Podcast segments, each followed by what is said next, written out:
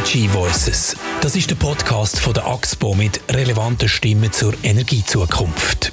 Heute mit einer Reportage. Die Karin Frey nimmt sie mit auf eine Reise zwei Kilometer in den Berg rein, ins Bedretto Felslabor der ETH, wo Forscherinnen und Forscher an Technologien arbeiten, um die Stromerzeugung durch Geothermie vorwärts zu bringen.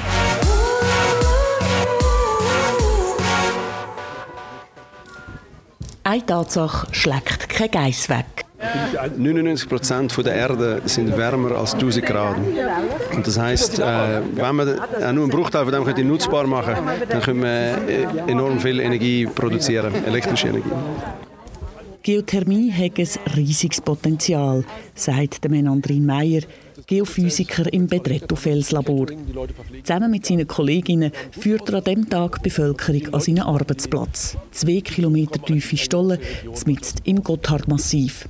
Wir werden ausgerüstet mit Helm, Schile und Taschenlampe. Und dann geht's los.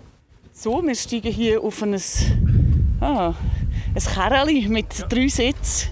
Und ich treffe den Chef. Mein Name ist Marian Hertrich. Ähm, ich bin der Manager von dem Labor, äh, von dem Bedretto-Labor. Ähm, arbeite an der ETH Zürich, habe ein Büro in Zürich, bin aber eigentlich einen großen Teil der Zeit auch hier in Bedretto. Wir haben ein großes Team, wir sind etwa 30 Leute. Nicht alle arbeiten auch wirklich im Tunnel, manche arbeiten auch nur an den Daten, an den Modellierungen. Aber hier vor Ort haben wir ein, ein Team von vier, fünf, sechs Leuten, die eigentlich die ganze Arbeit vor Ort verrichten und die meisten Experimente auch ähm, zumindest aufbauen und mit den Wissenschaftlern dann durchführen. Und die ganze Arbeit heisst, salopp gesagt, man probiert tief im Berg herauszufinden, wie man mit Geothermie auf eine sichere und effiziente Art könnte Strom erzeugen Wie genau, das wird mir Marianne Hertrich im Berg innen zeigen. Okay, let's go. Auf dem Weg durch den Tunnel sieht man, wie die Millionen von Jahren den Berg gefaltet und geknettet haben. An gewissen Stellen zwirbelt sich dunkles und helles Gestein, so dass es aussieht wie ein überdimensionierter Marmorkuchen. Und dann wird der Tunnel grösser. Wir sind angekommen. Nicht etwa in einem Gebäude, nein, geschaffen wird mitten im Tunnel. Wir sind jetzt bei 1750 äh, und hier fängt das eigentliche Labor an. Also hier, man sieht, stehen die ersten Messgeräte rum, eine große silberne Tonne. Da ist ein Messgerät vom Schweizer Erdbebendienst drin, der eigentlich alle Erdbeben mit äh, mit aufzeichnet, die natürlich passieren oder die, die, durch unsere Arbeiten möglicherweise ausgelöst werden. Und vor uns, was aus dem Boden schaut, ist äh, ein Messsystem, was in einem Bohrloch eingebaut ist. Das Bohrloch ist 30 Meter tief und wir haben jetzt verschiedene Drucksensoren und äh, unterschiedliche Sensoren, die die äh, Eigenschaften vom Gestein tief im Untergrund messen, haben wir hier eingebaut. Durch die Kabel wird das in die blauen Messschränke geleitet und äh, das haben wir, ja, wird dauerhaft überwacht und das ist Teil von unserem Messsystem. Und über das, was die Forscher hier genau machen, erzählt der Menandrin Meyer, der unterdessen mit einer Gruppe von Besuchern im Tunnel auftaucht ist. Also willkommen im äh, Geothermal Testbed, das Geothermie äh, Testbed vom Bedretto Lab. Das ist das am weitesten entwickelte äh, Testbed. Die Energiestrategie vom Bund sieht vor, bis 2050 7% der elektrischen Energie mit äh, tiefer Geothermie zu machen. Das ist ein sehr hoch gestecktes Ziel, weil wir das bis jetzt noch überhaupt nicht können. Das funktioniert nur in sehr kleinem Rahmen. Von hier vom äh, geothermischen Testbed haben wir äh, circa ein Dutzend Bohrlöcher. Ihr habt ja vorhin den Bohrkern gesehen. Und das ist jetzt ein sogenanntes Stimulationsbohrloch. Das geht mehrere hundert Meter, äh, circa 45 Grad hier seitlich in die Tiefe. Da hinten hat es noch ein zweites Stimulationsbohrloch und darum herum und dazwischen hat es sogenannte Monitoring-Bohrlöcher, wo wir Messinstrumente äh, verschiedenster Art haben. Ähm, und wir nutzen diese Bohrlöcher zum Beispiel dazu, äh, zu versuchen, ein geothermisches Reservoir zu simulieren. Mit dem geothermischen Reservoir meint er natürlich nicht die Erdwärme, wo man in flacher Tiefe unter dem Haus für die Wärmepumpe braucht. Nein. Was wir aber hier versuchen, ist äh, viel tiefer zu gehen. Wie man das zum Beispiel in Basel versucht hat, 2000. 2003, 2004, wo man in viereinhalb Kilometer Tiefe versucht hat, einen Wärmetauscher äh, ähm, zu erschaffen. Das Prinzip ist, dass man in, gro in große Tiefe kaltes Wasser von der Oberfläche reinpumpt und das Gestein da unten ist über 100 Grad warm.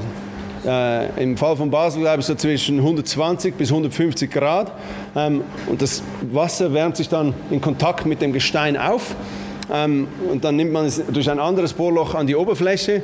An der Oberfläche wird es zu Dampf, weil der Druck wegfällt und damit kann man dann eine Dampfturbine antreiben und elektrischen Strom generieren. Und wir sind jetzt hier nicht tief genug, dass es warm genug wäre, um wirklich äh, dann ein äh, Kraftwerk zu betreiben. Aber wir haben realistische Bedingungen. Wir haben über ein Kilometer Gestein über uns, also sehr hohe Drücke im Gestein. Ähm, und es ist ein natürliches Labor unter äh, sehr realistischen Bedingungen, wo wir zum Beispiel Injektionsstrategien äh, ausprobieren können ähm, und eben schauen können, wie können wir ein effizientes Reservoir erstellen und gleichzeitig das Erdbebenrisiko minimieren. Das Problem ist, dass es technisch sehr schwierig ist zu machen und dass es noch viele Hindernisse gibt. Das eine Hindernis ist, dass in dieser großen Tiefe gibt es nicht viel Durchlässigkeit für das Wasser. Also es ist nicht so einfach, das Wasser in Kontakt mit Gestein zu bringen und man muss diese Permeabilität erst erschaffen. Man kann das machen mit dem sogenannten Fracking-Prinzip, indem man das Wasser mit Druck einpresst ähm, und man kann dadurch kleine Brüche im Gestein erreichen äh, und das sind oft auch ganz kleine Erdbeben, so Mikro-Erdbeben, wo es ein bisschen einen Versatz gibt. Und wenn man zum Beispiel eine so eine Bruchfläche hat, die nicht ganz eben ist und man erreicht, dass sie sich ein bisschen verschiebt in einem kleinen Erdbeben, dann passt das Putzle nachher nicht mehr schön zusammen. Es gibt Hohlräume und da kann das Wasser durchfließen und so kann es sich im Kontakt mit dem Gestein erwärmen. Und das ist eine der Fragen, wie kann man so ein sogenanntes geothermisches Reservoir äh, erstellen und auch nachhaltig betreiben. Mit anderen Worten, man will Rissli ins Gestein bringen, mit dem Risiko, dass man Erschütterungen auslöst. Ob man dann nicht einfach anders bohren könnte, will jemand von den Besuchern wissen. Die Ölindustrie kennt ja Horizontal Drilling. Also ich könnte mir jetzt einfach vorstellen, dass man quasi einen Wärmetauscher bohrt. Ja. Ist das einfach Potenzen teurer als äh, das Sprengen, also das, äh, das Fracking? Oder? Die, die, Frage war, ob man nicht einfach diesen Wärmetauscher bohren könne, dass man nicht eben einfach ein Loch runterbohrt, sondern vielleicht ein, ein kurviges oder verzweigtes Bohrlochsystem. Das ist einerseits sehr teuer und Zweitens auch äh, ist die Kontaktfläche vom Bohrloch mit dem Wasser dann nicht groß genug, sodass man das dann auskühlt und dann hat man nicht mehr genug Wärmefluss. Und was wir stattdessen brauchen und versuchen zu erreichen, ist ein fein verästeltes Bruchsystem, wo eben die Fläche, die Kontaktfläche sehr viel größer ist als, als in so einem gebohrten Fall. Es gibt aber nach wie vor Firmen, die das versuchen. Äh, viele Leute denken, das wird nicht funktionieren, aber wenn das so funktionieren würde, dann hätte man ein viel geringeres Erdbebenrisiko. Also das wäre durchaus äh, interessant. Schön wär's. Die Forscher haben aber noch ein anderes Problem. Stein ist nämlich nicht einfach Stein. Es gibt Strukturen, die hart sind und dort will man Rissli reinbringen. Und dann gibt es aber auch Steinschichten, die heikel sind, weil sie durchlässig sind. Der Laborchef Marian Hertrich nimmt mich mit an so eine Stelle und erklärt. Wir haben hier drüben so eine Struktur. Das ist ein bisschen zu gehen, etwa 20 Meter im Tunnel. Hier ist also die Struktur, wie wir sie sehen, die eine ehemalige äh, oh, das ist eine geologische Störzone. Man sieht dies hier ein bisschen wie eine, wie eine kleine Kerbe im Fels. Also es hat eine Spalte inne? Ja, es hat eine Spalte inne, ja. Und zwar, weil das Gestein, wenn wir reingucken, es gibt so ein bisschen körniges Material, wie, wie fein zerrieben, wie so ein kiesiges Material. Aber weiter unten sieht man auch diesen grauen Schleier, das sind Tonmineralien. Tonmineralien. Und da ist das Gestein in der Vergangenheit so fein zermahlen, dass es eigentlich eine Schwächezone ist. Die ist sehr, sehr wasserdurchlässig. Auf der anderen Seite sehen wir es. Wir, wir fangen hier das Wasser auf und messen also die Ausflussmengen von dem Wasser, die, die da rauskommen. Aber das ist jetzt eine Störzone, wenn man sie sag mal, unkontrolliert mit viel Wassermengen initiieren würde, könnte die kritisch reagieren und eine ungewollt große Seismizität auslösen. Hier bei uns jetzt nicht, weil sie zum Tunnel trainiert, also ich kann sich keinen Druck aufbauen, weil ja, ähm, zum Tunnel das Wasser rausfließt. Aber im Untergrund wäre das möglicherweise eine Störzone, die man vermeiden möchte. Und es könnte sein, dass man eben ein, Bohrloch hat, wo man für Geothermie nutzen und da könnte es sein, dass irgendeiner einer Stelle so eine Schwäche ist und an anderen ist es tiptop. Und voilà. da muss man wie schauen, dass man diese Schwäche umgehen kann. Genau. Und genau für das haben die Forscher vom Bedretto-Labor jetzt eine Lösung. Sie können nämlich das 400 Meter lange Bohrloch mit einer Art Gummipfröpfen in Abschnitte unterteilen. das erste Mal in so einem Geothermie ähnlichen Programm wurde hier ein Multipacker-System verwendet. Das heißt, wir haben hier diese schwarzen ähm, Gummiteile, diese schwarzen Zylinder, die man sieht. Das sind äh, im Prinzip Gummistopfen, die das Bohrloch fest abschließen an dieser Stelle. Also, also wie Stöpsel und die sind verteilt über das ganze Bohrloch. Genau. Wir haben jetzt zu jedem diesem, zwischen jedem Paar von diesen äh, Packern heißen die. Zwischen zwei Packern haben wir jeweils die Möglichkeit, ein Ventil zu öffnen und zwischen diesen Packern das Wasser reinzupressen, Wasser reinzupumpen. Das heißt, der Effekt, den wir haben, findet nur auf einem sehr, sehr kleinen Intervall statt, vielleicht fünf oder zehn Meter und nicht über die gesamte Bohrlochlänge. Wir nennen es Multistage Stimulation oder Zonal Isolation. Das heißt, wir können diese Zonen voneinander isolieren. Wir haben immer nur einen kleinen Bereich. Und das ist das erste Mal in einem Geothermie-Projekt so angewendet worden. Das ist eine Technologie, die aus dem äh, Tide Gas, aus dem Öl- und Gasbereich kommt. Und die, der Effekt ist sehr, sehr überzeugend. Also wir haben diese Effekte, äh, wir haben es ausprobiert, wir haben ab, nacheinander in jedem dieser Intervalle diese Injektionsversuche gemacht und wir konnten bestätigen, dass sich die äh, Seismizität, aber auch die anderen Druck- und Temperatureffekte nur auf diesen Bereich beziehen. Und damit haben wir jetzt die Möglichkeit, nicht nur über ein 400 Meter langes Bohrloch zu arbeiten, sondern wir können in 14 einzelnen Intervallen einzeln arbeiten. Ich kann jetzt durchlässige Bereiche mit viel Wasser beschicken, ich kann daraus viel Wasser fördern, andere Bereiche muss ich vielleicht noch ähm, mit, mit äh, Stimulationsexperimenten erst durchlässig machen. Ähm, und das ist eigentlich die faszinierende Forschung, die wir machen. Also stelle ich mir das richtig vor, man hat ein riesig langes Bohrloch, äh, was haben Sie gesagt? 400 Meter. 400 Meter. Die 400 Meter unterteilt man in 14 Stückchen und logischerweise von Anfang bis Schluss ist der Untergrund nicht überall gleich. Genau. Und dann kann man je nachdem, an welcher Stelle der Untergrund wie ist, schauen, wie eben die Erde reagiert, beziehungsweise ob es Erdbeben gibt oder nicht. Genau. Und das ist der große Fortschritt. Das ist eine der äh, Konsequenzen, die man nach dem Basel Deep Heat Mining Projekt gesehen hat. Da hat man noch, äh, damals stand der Technik, das ganze Bohrloch nutzen wollen, ähm, aber dann gemerkt, dass eben einige Zonen, wie man an der Oberfläche dann gemerkt hat, sehr viel Wasser aufnehmen können und zu ungewollter Seismizität führen. Und hier konnten wir das zeigen. Wir haben eine solche Struktur, die wir eher mit Vorsicht äh, betrachten und wir konnten bisher nachweisen, dass wir da keine äh, Reaktionen äh, haben, wenn wir in dem Rest vom Bohrloch in unterschiedlichen Abschnitten arbeiten. Ist das eine Weltpremiere? Ein Stück weit schon auf einem kleinen Maßstab. Ähm, es gibt jetzt gerade ein, ein, Partnerprojekt in den USA, die das das erste Mal, diese Multistage Simulation, auch in einem wirklich tiefen Projekt machen. Und äh, das sind so die kleinen Schritte zur großen Anwendung, die so, äh, ja, dafür sind die Felslabore da. Wir üben im kleinen Maßstab, was dann im großen Maßstab eigentlich die richtigen Technologien sind. Ein Schritt weiter ist man.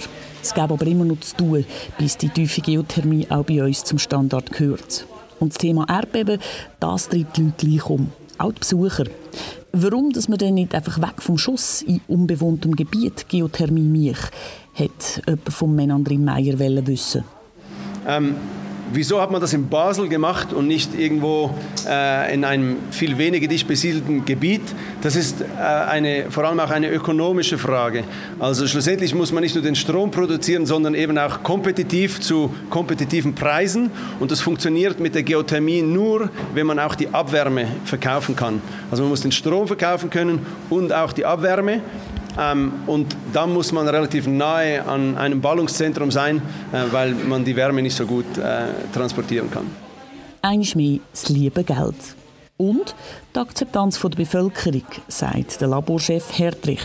Es gibt das Pilotprojekt äh, oder ein, ein, erstes Projekt, was in der äh, Bewilligungs- äh, und Planungsphase ist in, im Jura in Otzorn. Und ähm, soweit ich das verfolge, ist das tatsächlich das, die Akzeptanz der lokalen Bevölkerung ist da im Moment eine große Herausforderung. Das heißt, da geht es um tiefe Geothermie? Ja, die planen tatsächlich ähm, drei bis vier Kilometer Tiefe oder noch mehr, soweit ich weiß. Und profitieren denn die schon von euch einem tollen Forschungsresultat? Äh, tatsächlich, das, was wir eben gezeigt haben, dieses Multipacker-System, äh, hat ein Projektpartner ähm, in einem gemeinsamen Projekt eingebaut, die Geoenergie Schweiz, und die sind auch Projektleiter für das äh, Großprojekt in Uzorn. Und die werden die, die äh, Technologie, die sie hier erprobt haben, dort eins zu eins einsetzen. Es geht also vorwärts, wenn auch langsam. Ob es denn Bedenken haben, habe ich Besucherinnen und Besucher am Ende gefragt. Also ich bin eigentlich positiv eingestellt. Wie wir es ja im Vortrag gehört haben, ähm, ist das ja witterungsunabhängig, jahreszeitunabhängig und das finde ich sehr positiv, dass wir auch eine, äh, also eine Lösung hätten, die nicht unbedingt vom, vom Winter oder Sommer abhängig ist. Ja, also ich bin zuversichtlich. Äh, ich glaube, die haben einfach ein bisschen zu Basel ein bisschen zu viel Geld gespart und ein bisschen, wie sagt man auf Englisch, Brute Force, also ein bisschen zu fest drückt, ja. ja. Vielleicht wenig Geduld, das Budget nicht ganz gelenkt. Ich glaube, jetzt in der Zeit, wo man sich ein bisschen vernünftiger, ja, wo man sich bewusst ist, wie wichtig die Energie ist auch für unser Leben, oder? Ich äh, denke, ich wird es schon so sein, dass vielleicht auch ein bisschen mehr Geld rum ist, dass man sanft fracken kann, sage ich jetzt mal, oder? Wenn wir jetzt den Ersatz von AKWs anstreben, dass wir, dort, wenn wir jetzt aus der Geothermie die Bandenergie können hernehmen können. Dann hätten wir das Problem gelöst, oder? Ja, also ich weiß nicht, ob das Problem gelöst ist, aber sicher ein Teil von der Problemlösung. die Schweiz als Ort für Geothermie hat Potenzial, das hat der Leiter vom Labor gesagt. Und ganz Haufen Leute im Land sagen, aber oh nein, das hätte mal Pepnitz Basel, das wollen wir nicht. Wo stehen Sie? Also ich habe, ich habe in unsere in Forschungsprojekte und so großes Vertrauen überhaupt, ja, allgemein. Sagt die ältere Dame und freut sich mit mir, wo es wieder raus ans Tageslicht geht. So, wieder draußen. Ja. Energy Voices, der Podcast von der AXPO. Wir freuen uns auf Ihr Feedback zur Folge via Mail auf podcast.axpo.com oder auf Twitter unter dem Hashtag Energy Voices.